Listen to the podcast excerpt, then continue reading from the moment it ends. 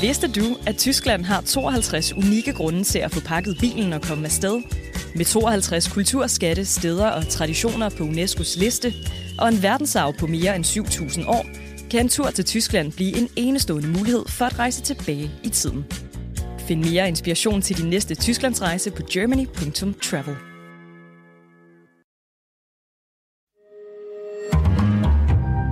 Berlingske.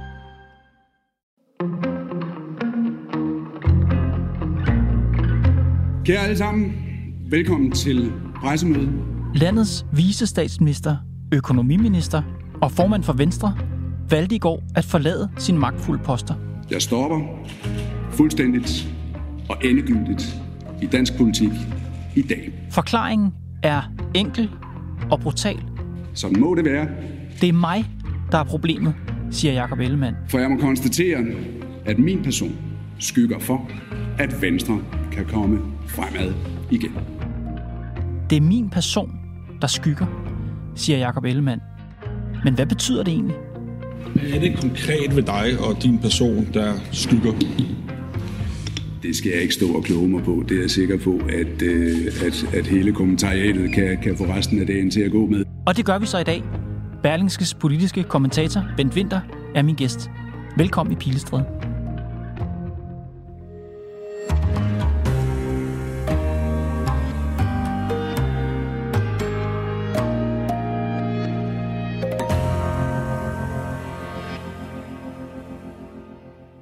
Jakob Ellemann stopper. Og jeg tror, at manges reaktion enten er, endelig stopper han. Eller også er den, hvorfor stopper han nu? Hvad er din reaktion?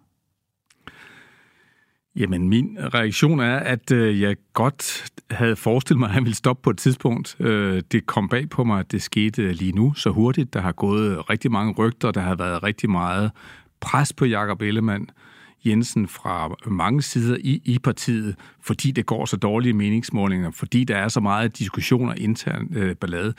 Øh, så øh, var det den vej, det gik, men at det skulle ske så hurtigt, øh, det var en overraskelse. Mm-hmm. Og hvis vi er derovre i den gruppe, er, altså den gruppe, der tænker, hvorfor lige nu, så er det jo også fordi mange tænker, jamen hvorfor stoppede han ikke, da han var syg? Altså, eller hvorfor stoppede han ikke, efter han var blevet syg? Hvorfor vender han tilbage til, til jobbet og kører det nogle måneder, og så stopper han?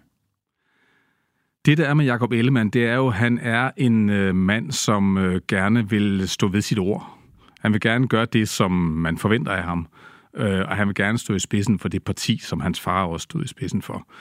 Han giver ikke op, øh, og, og, og, og, og når han så kommer tilbage efter, efter ferien, så tror jeg, at han havde håbet på, at det ville, øh, der ville ske en vending at øh, meningsmålingerne ville øh, rejse sig, at man igen ville komme op på et, øh, et tåleligt niveau øh, for, for det her store borgerlige parti. Og der skete det modsatte.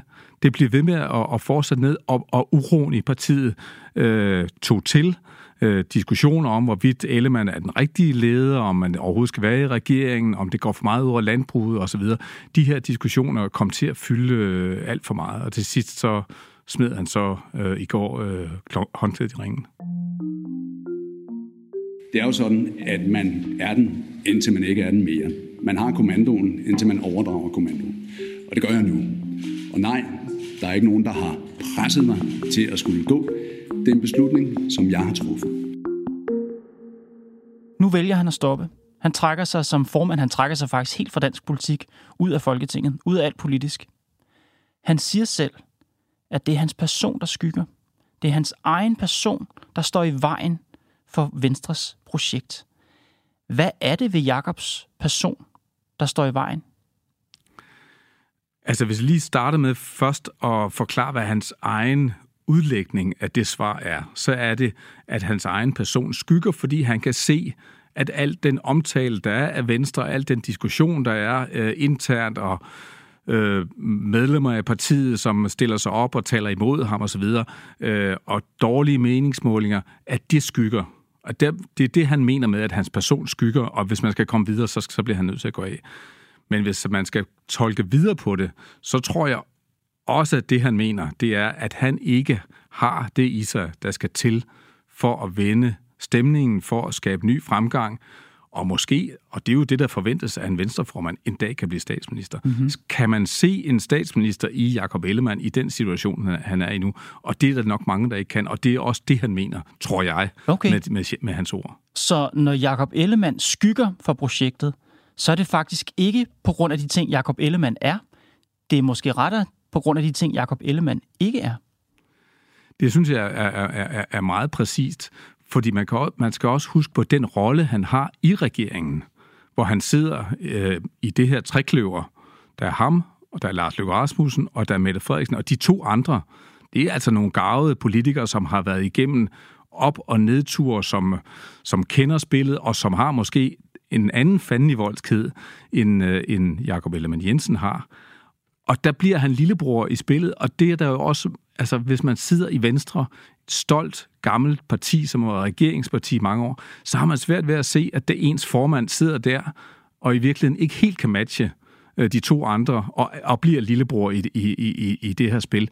Og det er jo også en, en del af forklaringen med, at det måske er hans person, der står i vejen. Han siger selv, og han bliver spurgt til det flere gange på pressemødet, er du blevet presset det her, Jakob? Nej, jeg er ikke blevet presset. Det er en beslutning, jeg fuldstændig selv har taget. Det er 100 procent min egen beslutning. Der er ikke nogen, der har prikket til mig eller opfordret mig til hverken at blive eller dø. Tror du på det? Det er jo altid sådan noget med, med lidt øh, elastik, eller hvad skal man sige, sådan noget, hvor, hvor man kan sige, hvornår, hvornår bliver man presset, hvornår bliver man ikke presset. Men Bent, jeg spørger dig jo, fordi du er lige inde på det her. Du siger i Venstre, det her gamle, stolte regeringsparti, der bryder man sig ikke om at se sin formand som lillebror i mm. spillet. Mm. Og det har han været. Og det at se sin formand som lillebror i SVM-spillet, har det været med til at tippe ham væk fra formandsposten? Det tror jeg, det har. Det tror jeg, det har. Øh, altså udover selvfølgelig de store diskussioner om CO2-afgifter i landbruget og, og, og hvad der ellers har været. Men når vi taler om, bliver han presset eller ikke, ikke bliver presset, når, øh, når partiets landbrugsordfører, partiets medlem af Europaparlamentet går ud og siger, vi skal ikke have en CO2-afgift. Noget, som står i regeringsgrundlaget, og som, som Jacob Ellemann Jensen har sagt, det kommer, så kan de ud og sige, at det, det skal det ikke. Vi har Claus Hjort Frederiksen, den gamle næster, vi har øh, Anders Fogh Rasmussen, der, der på en eller anden måde går ud og udtaler sig i offentligheden, plus alle de baglandsfolk, der har været på, øh, der har været frem både til citat og ikke til citat, så kan man sige, hvornår er pres, hvornår er han, bliver han presset ud, og hvornår er det i virkeligheden hans egen beslutning. Han, han har selvfølgelig taget bestik af det hele på én gang, og så har han vurderet sin situation, og så øh, har han øh, tænkt, at det her går ikke. Efter er du Venstre et bedre eller værre sted, end da du tog over formandsposten? Jeg efterlader, øh, eller jeg forlader, efterlader forhåbentlig ikke, jeg forlader øh, politik på et, et, øh, et tidspunkt, hvor Venstre er et svært sted. Det er der ikke nogen grund til at, at, øh, at, at stikke folk blå i øjnene omkring. Hvad er det for en butik, han efterlader i dag? Jamen, det er jo en butik, som står et øh, langt ringere sted. Øh, dengang, der havde man et valgresultat på over 23 procent, som øh, Lars Løkke Rasmussen havde fået hjem i øh, 2019. I dag ligger man med nogle meningsmålinger øh, på 9-10, nogen endda på 7-8 procent øh, af, af vælgerne. Og det er en katastrofe for et parti øh, som Venstre, som i sin egen selvforståelse er det store øh, borgerlige parti. Så det er selvfølgelig et langt øh, svagere sted. Og det gør jo også, at man ikke længere kan man sige, kan føle sig som det, det brede folkeparti. Altså det der med, øh, jamen man har både nogle øh, fra landbruget, man har nogen fra byerne, øh, man har nogen, der er meget liberalt øh, indstillet, man har nogen, der er nationalkonservativt indstillet, at, at at, at Venstre er det store samlende borgerlige parti. Det er jo den rolle, man mister, når man ligger nede på en 6, 7, 8, 9 procent af, af, af stemmerne. Og det er en gigantisk kamp at komme tilbage til en position, som man havde øh, øh, på Lars Løkke Rasmussens tid. I hvor høj grad er det Jakobs skyld? Han siger jo selv, det har været min person, der skyggede for det. Men faldet fra de 23 procent af stemmerne til de under 10 procent af stemmerne, i hvor høj grad er det Jakobs ansvar? Jamen selvfølgelig er det Jakobs ansvar. Det er ham, der står i spidsen, det er ham, der overtaget partiet, det er ham, der ligesom skal stå for strategien øh, hen imod og forvente, forvente øh, stemningen. Når det er sagt, så har han jo også, kan man sige, været udsat for nogle øh, vanvittige omvæltninger i forhold til, at øh, Lars Løkke Rasmussen har dannet sin egen, sit eget parti, Støjberg, Inger Støjberg har dannet sit eget parti, Danmarksdemokrater, som jo på en eller anden måde ligger i konkurrence med ham. og, og, og æder sig ind på hans øh, vælgerbase fra hver sin side. Så, så det kunne han måske ikke have forudset. Så når han i dag siger, det har været min person, der har skygget for projektet, det er min person, der står i vejen for at Venstre et godt sted, så er det jo en sandhed med modifikationer. Det handler jo også om Lars Løkke og Inger Støjberg og alle de andre ting, der har skygget for et succesfuldt Venstre. Ja, hvis man ser det i det lange lys. Jeg tror, altså hvis man ser lige her og nu, 2023, efteråret, hvad er det så, der, der, der skygger for en ny fremgang for, for partiet, der tror jeg, at, eller der har øh, Jakob Ellemann Jensen ret i, at der er han en, en stor del af problemet. Om det så bliver bedre med en ny formand, det vil, vil jo vise sig, men, men, men, men lige nu og her tror jeg, han ret, fordi der har rejst sig så stor en usikkerhed omkring, tvivl om det, opbakningen til ham er, er smuldret lige så langsomt, så, så derfor har han jo, jo ret i den konklusion. Det, der er svært, synes jeg, at forstå lige nu, det er, hvad det er, der egentlig har skygget. Han siger jo selv, det er min person, der har skygget for det her. Når journalisterne så spørger ham til pressemødet, jamen hvad er det ved din person, der har skygget? Så vil han ikke rigtig svare. Så siger han, åh, men det er jo, så, altså det, det må I spørge kommentariatet om. Jeg tænker, det her sker efter, at der har været voldsom stormvær om Venstre i de seneste måneder, i de seneste lange stykke tid. Og for mig at se, der har den, venstre, der har den storm ikke bare handlet om Jakob Ellemann den har mere specifikt handlet om regeringssamarbejdet. At man valgte at gå i regering med de gamle fjender fra Socialdemokraterne. Den beslutning, er det ikke den, der har stillet Venstre i en endnu dårligere situation, frem for det er Jacob Ellemann, der har stillet Venstre i en dårlig situation? Det mener jeg sagtens, man kan, man, man, man kan hæve det. Men, men når man siger det, så må man også hele tiden prøve at se, hvad vil alternativet være? Alternativet vil være, at at Venstre skulle forblive i blå blok, og så havde vi formentlig set Mette Frederiksen gå i regering med Moderaterne og Lars Løkke Rasmussen, og måske fået, hvad skal vi sige, radikale med, hvad ved jeg. Det, det er jo sådan noget kontrafaktisk. Men hvis vi havde været i den situation, så var analysen i Venstre, analysen hos Jakob Ellemann Jensen, også hos de andre, også hos Søren Gade, også hos uh, Troels Lund Poulsen, mm-hmm. at alternativet til at gå ind i den regering, det var at, at gå tilbage til en blå blok, som man opfattede var i ruiner, som ikke kunne blive enige, som ikke engang kunne øh, øh finde ud af at pege på Jakob Ellemann Jensen som forhandlingsleder efter valget. Mm-hmm. Så, så derfor, øh, hvis man skal, altså der er ingen tvivl om, selvfølgelig stod han i et meget, meget svært, det var et svært, og som det tredje parti, øh, som har stået i en valgkamp og sagt, jeg vil aldrig gøre Mette Frederiksen til statsminister, og så gør det alligevel. Det er jo en super vanskelig situation at stå og derfor krævede det altså ville det jo kræve en meget, meget stærk leder, og det viste sig jo så, at det var han så måske ikke. Han blev i hvert fald syg efterfølgende, og, og nu har han så været rundt i, i, i landet og forklaret sig på en masse øh, medlemsmøder, og det har heller ikke øh, ligesom vendt stemningen.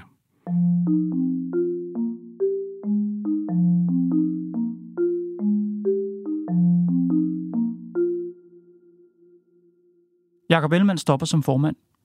Hvem bliver den næste formand? Altså for mig at se, så er der jo øh, to muligheder. Der er Troelsen Poulsen, som jo har været med helt hele vejen, øh, har siddet med i regeringsforhandlingerne op på Marienborg, er meget tæt på nogle af de socialdemokratiske minister på, og på Lykke og, og, og Moderaterne osv.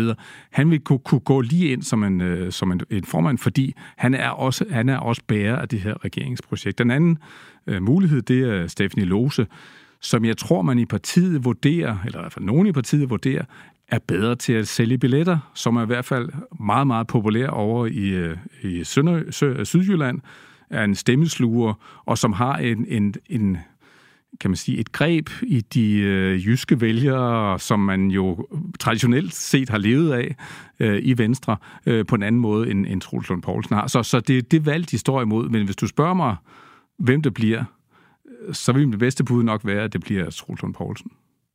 Uanset om det bliver Stephanie Lose eller Troels Poulsen, er der en af de to personer, der har den fanden i voldsked, som du sagde før, der skal til for at stille op og sige, jeg vil være Danmarks næste statsminister? Sådan som jeg kender Troels Poulsen, så har han i hvert fald en helt anden, øh, hvad skal vi kalde det, politisk agerighed end, end, end, Jacob, end den, som Jakob Ellemann Jensen udstråler. Han, han, øh, han, han vil vinde. Han har siddet til forhandlinger masser af gange. Han har en, og det lyder måske mærkeligt, at, at det skulle være en kvalitet, men han har en, en brutalitet i, i politik, som man skal have. også til at træffe nogle beslutninger, som, øh, som, som, som, kan, som kan være meget, meget svære, og som øh, betyder, at man skal skille sig af med, med, med, med folk osv. Og den brutalitet, øh, den, den ved jeg i hvert fald, han, han har. Hvad så med Stefanie Lose? Har hun det, der skal til for at stå i spidsen? Er hun den, den rette til at få Venstre ud af lillebrorrollen? Det der er med Stefanie Lose, det er jo, at selvom hun er, er populær, øh, især de jyske, øh, så har hun jo ikke den erfaring. Hun har ikke siddet med. Hun har ganske vist været vikar for, for Troels Lund Poulsen i Økonomiministeriet i et, i, et, i et halvt års tid, men hun har jo ikke en, en erfaring, som gør, at hun har siddet ved hundredvis af forhandlinger med, med, om det ene og det andet, det tredje. Øh, til gengæld har hun en, en, en stamina, en, en, en, en, en, en urkraft øh, og et, kan man sige, et virkelig øh, udtrykker Venstres inderste sjæl på en måde, som, øh, som mange vil kunne, kunne, kunne lide, og som ville også kunne tage, og det er jo det, det også handler om, tage kampen op mod Inger Støjberg. Det synes jeg er spændende, for det tror jeg, mange mennesker er meget, meget i tvivl om, hvad er. Du siger, hun udtrykker Venstres inderste sjæl. Fortæl mig, Bent Winter, hvad er Venstres inderste sjæl? Altså nu har jeg været til mange øh, landsmøder i Venstre, og det er jo det er der, man møder baglandet den typiske venstre øh, mand og kvinde, det er det er nogen, som siger til sig selv, når de vågner om morgenen, at de ikke skal lægge samfundet til last, at de skal gøre deres arbejde, de, de skal gøre deres pligt. Øh, og det kan være nogen, der, det kan være landmænd, og det kan, være, det kan også være, være alle mulige andre, og de er liberalt indstillet, de, de synes, at øh, dem i København og, og, og, og staten osv., der er alt, alt for mange regler i det her land, øh, og så videre, men det er grundlæggende øh, fornuftstyrede mennesker, øh, som øh, jo som også Stefanie Lose selv har brugt det, det ord i, i en tale, har begge ben plantet i den jyske muld. Mm-hmm. Og det er selvfølgelig blevet sådan lidt en kliché, men jeg tror godt, man forstår, at det ikke er nogen, som er meget flyvske og som har mange fantastiske idéer om, hvor samfundet skal hen. De vil bare have, at tingene bliver gjort, og at de bliver gjort på en ordentlig måde. Og netop fordi Venstres inderste sjæl er groet op af den jyske muld, som du siger, så virker det til, at der er et emne i øjeblikket, som er besværligt i det parti. Og det emne er CO2-afgiften. Og jeg undrede mig, fordi vi sidder og ser pressemødet. Jakob Ellemann har holdt sit følelsesladet farvel. Han giver ordet over til Troels Poulsen.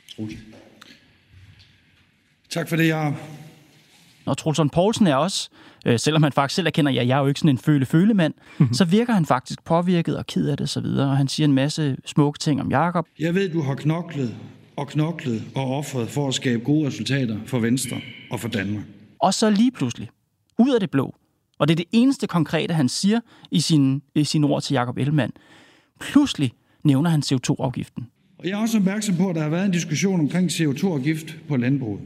Ja, jeg vil godt lige sige, at øh, jeg står fuldstændig bag øh, linjen på CO2-afgiften. Her vil også der, gerne i dag gøre det helt klart, at vi skal i mål med den grønne omstilling, og at vi står fuldt og helt bag regeringsgrundlaget. Det virkede så mærkeligt. Det var sådan en mærkelig timing. Hvorfor nævner Troels Poulsen lige præcis CO2-afgiften i lige præcis den situation? Jeg tror, at det, man i Venstre er hunderad for, der skal ske fra nu af og frem til øh, landsmødet i midten af november, hvor man skal vælge en ny formand, bliver, at det her bliver en kamp om øh, CO2-afgiften. At der sidder nogen ude i Venstre, som skal ind og stemme om en ny formand, at de øh, forudsætter, nå okay, nu slapper vi så af med Jakob Ellemann, så kan det være, at vi kan slippe for den der CO2-afgift. Og der er det... Fordi med... den er ikke vokset op af den jyske muld? Det, nej, det er, den, det er den helt givetvis nej. ikke. Det er den helt givetvis ikke. Øh, det, det er noget, som som nogen har fundet på øh, inde i København, og nogle klima, øh, hvad hedder det, øh, forkæmpere, som, som man måske ikke synes har den fornuft i forhold til landbruget, som, øh, som man, man de steder i Venstre har. Kan, kan Trusson Poulsen banke partiet på plads, for nu at sige det som det er, sådan så alle mener det samme som ham, nemlig der skal komme en hård CO2-afgift, der straffer landbruget? Det tror jeg ikke, han kan. Men, men, men, men, men Venstre er jo også et parti, og måske især nu, i den situation, man står med, med en ny ballade og ny uro, så vælger man en ny form, så er Venstre også et parti, der bakker op om høvdingen. Nu har vi så valgt, så vælger man en ny form, hvis det bliver Troels Poulsen eller Stefanie Lose. så bakker vi op om den linje, der er der. Det er ikke sådan et, øh, et oprørsparti, hvor man har store fraktioner, hvor, hvor, hvor man, som man kæmper. Men det er klart, at lige nu så er der nogen, der, der øjner en mulighed for måske at slippe for den der CO2-afgift øh, i landbrug, og så vil de måske bruge det her formandsvalg til at, at gøre det klart, at, øh, at det vil de ikke. Du har fortalt mig, Bent, at du sad faktisk her i weekenden og planlagde, at du skulle skrive noget om Venstre, som på en måde handler om det samme, nemlig din undren over, hvorfor Venstre dog bliver ved med at være så stærkt tilknyttet landbruget. Hvorfor vil du skrive om det? Jamen det vil jeg, fordi at jeg kan ikke se, at der er andre partier, der er så tæt knyttet til et bestemt erhverv, som, som Venstre er. Og det undrer mig, at man ikke, fordi det jo har man jo diskuteret overvis, øh, siden øh, Uffe Ellemann Jensen var formand, har man trukket det væk fra landet. Man ville ind til byen, ind på Stenbroen, og, og Uffe Ellemann Jensen blev nærmest øh, en helt på de københavnske gymnasier, og sådan noget har der været historie om. Så, så hvorfor er man stadig så, så, så knyttet til landbruget, så det, at der er nogle enkelte landmænd og nogle folketingsmedlemmer, et medlem af Europaparlamentet, der siger, at vi ikke vil have CO2-afgift, det får det hele til at sprænge i luften. Det undrer mig. Og det øh, fortæller mig, at jeg tror, at hvis Venstre skal videre, så bliver man nødt til at skille sig af med de mest konservative landmænd, øh, som står på den linje. Også fordi CO2-afgiften kommer. Landbruget står for en tredjedel af, af, af udledning af CO2 i Danmark. Der, der, der, der alt, alt taler for, at der, der skal ske noget. Øh, og det er et lille erhverv jo, faktisk. Og det er et meget lille erhverv. Jeg, var inde og undersøge, hvor mange er i virkeligheden ansat i, øh, i, i, i landbruget, eller afhængig af det, det er 125.000 mennesker, og nogle af dem er selvfølgelig progressive landmænd, nogle øh, bliver aldrig nogensinde ramt af det her, så, så vi er inde i en meget lille gruppe, og nogle af dem bliver måske, øh, stemmer måske stadig på venstre, og nogle er, har for længst forladt partiet i forhold til, til Inger Støjberg. Så jeg tror, hvis man gik ind og analyserede på den vælgermasse, mm-hmm. som nu er årsag til, at det hele er ved at sprænge luften i, i Venstre, så tror jeg, man vil se, at det faktisk i virkeligheden er en meget lille del. Men jeg ved også, at i Venstre, der er det sådan, at, at det, det i deres hoveder i folketingsgruppen spiller en enorm rolle. Janne Jørgensen havde sådan en, en læresætning, han sagde, at når nu man diskuterer en ting i Venstres gruppe, så vil det altid på et eller andet tidspunkt komme til at handle om landbruget. Ja. Og det vil sige, at du i virkeligheden har et parti, som som øh, i hvert fald inde i deres hoveder er så knyttet til landmændenes ja. interesser, men, men hvis du ser på virkeligheden, så burde det ikke være sådan. Men hvis du ser på virkeligheden, du siger, det burde ikke være sådan. Venstre burde ikke være så tæt knyttet til landbruget. Venstre burde måske faktisk som det sidste parti i Danmark tage et reelt opgør med et, med et specifikt erhverv og sige, prøv her, vi repræsenterer ikke noget specifikt erhverv, vi repræsenterer Danmark. Tror du, det kommer til at ske med henholdsvis Stefanie Lose fra den jyske muld og så Trosson Poulsen, som er gårdejer på Vestjylland? Nej, det tror jeg ikke kommer til at ske, men jeg tror, det kommer til at ske alligevel på en glidende façon. Jeg tror, at land, landbruget kommer til at æde den her CO2-afgift. Der kommer formentlig også øh, en, en plan omkring vandmiljøet, udledning af, af kvælstof til vores øh, indre farvand og fjorde osv. Og, og der bliver landbruget nødt til at, at tage de der ting. Og så bliver man nødt til ligesom at besinde sig på, jamen det parti, som man troede, at man kunne øh, ringe til øh, hele tiden, og så vil man få sin, sin, sin vilje igennem, det er også et parti, der indgår i en stor sammenhæng nu, altså som sidder i en regering, hvor der er en masse andre øh, prioriteter og interesser. Det bliver også Troels Lund Poulsen og Stefan Lose nødt til øh, at tage til sig, når man skal lægge en, en, en, en strategi for Venstre, og det bliver man nødt til. Man bliver nødt til at lægge en strategi. Går man til landbruget? Tager man kampen op på, mod Inger Støjberg og Danmarksdemokraterne? Eller går man mere mod byerne, bliver mere liberal øh, og tager kampen op mod Moderaterne og Liberal Alliance? Det bliver svært, det bliver stadig sværere at gøre begge dele. Så den strategi, det strategiske valg, øh, Venstre står i, det er ganske øh, øh fundamentalt. Og, og en ny ledelse øh, bliver nødt til at gøre de overvejelser, fordi man kan ikke skrive over det hele. I hvert fald ikke den situation, vi står i nu med klimaafgifter og kvælstofudledning osv. Du sagde tidligere, at Jakob Ellemann efterlader et Venstre i dårligere tilstand, end da han trådte til som formand. Det må også betyde, at den nye formand, uanset om det bliver Stefanie Lose eller Trulsund Poulsen, får en endnu sværere opgave, end Jakob Ellemann havde. En kæmpe opgave. Kæmpe opgave både at finde øh, Venstres rette plads i den her, øh, hvad skal vi kalde den, lidt akavede midterregering, som vi aldrig har set før i historien, finde Venstres plads og sætte sin aftryk men også at skabe en ny begejstring, en ny øh, fremgang, en ny øh, tro på, at øh, Venstre er det parti, der, der, der trækker vælgere øh, til sig som det store borgerlige parti. Vi har jo et kommunalvalg foran, vi har først et europaparlamentsvalg til næste år, så har vi et kommunalvalg i 2025. Venstre sidder med ganske mange øh, borgmesterposter lige nu. Hvad sker der øh, hvis man taber endnu flere øh, borgmesterposter, der vi får Danmarksdemokraterne, Moderaterne, der stiller op, mm-hmm. hvad for mhm. nogle konstellationer vil de øh, indgå i. Så det kan blive en massakre på Venstres borgmestre, øh, det der kommunalvalg. Og så øh, står man måske i en helt anden, endnu værre situation. Ben, hvad kommer du til at fokusere på frem mod landsmødet? Hvad kommer du til at skrive om i Berlingske ind til Venstres landsmøde? Hvad bliver det vigtigste for dig? Altså, der er selvfølgelig personspørgsmål. Bliver det? Hvem bliver det? Og det tror jeg har en fornemmelse af, at vi får det afklaret allerede en de nærmeste dage. Jeg synes, jeg kunne lytte på pressemødet, at det lød som om, øh, nu tager vi i dag, og det er Jakob Ellemanns dag, vi hylder ham, og vi siger tak, og vi fælder en tårer. Nu kommer de næste dage, øh, og, og, og, og der vil man så øh, tage stilling til, hvem skal være formand. Så jeg tror, en af dem, jeg tror enten Troels Poulsen eller Stefan Lose, stiller sig op og siger, jeg går efter posten, og så er den formentlig lukket øh, og handlet af. Så vil, jeg, så vil jeg fokusere på noget af det, vi har talt om her, nemlig de der strategiske valg. Hvad er det så for en position, eller Venstre skal have i regeringen? Tør man at gå mod byen, og hvor meget øh, tør man og, og også udfordre det landbrug, som, som Venstre har bygget på i øh, øh, århundreder? Og de strategiske valg i Venstre, det kan man læse om her i Berlingske. Du skal ud og skrive videre, Bent Winter. Tusind tak, fordi du kom, Pilstred. Velbekomme.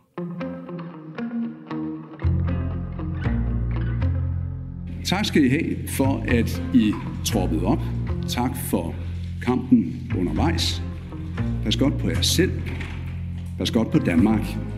Og pas lidt bedre på hinanden. Du har lyttet til Pilestræde, Berlingskes nyhedspodcast. Holdet bag er Thomas Arendt, Mads Klint, Bo Lange, Karoline Nord og mig, Kåre Svejstrup. Vi er tilbage i morgen.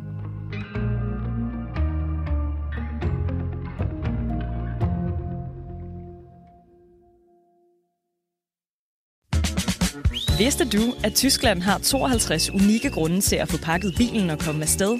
Med 52 kulturskatte, steder og traditioner på UNESCO's liste, og en verdensarv på mere end 7.000 år, kan en tur til Tyskland blive en enestående mulighed for at rejse tilbage i tiden. Find mere inspiration til din næste Tysklandsrejse på germany.travel.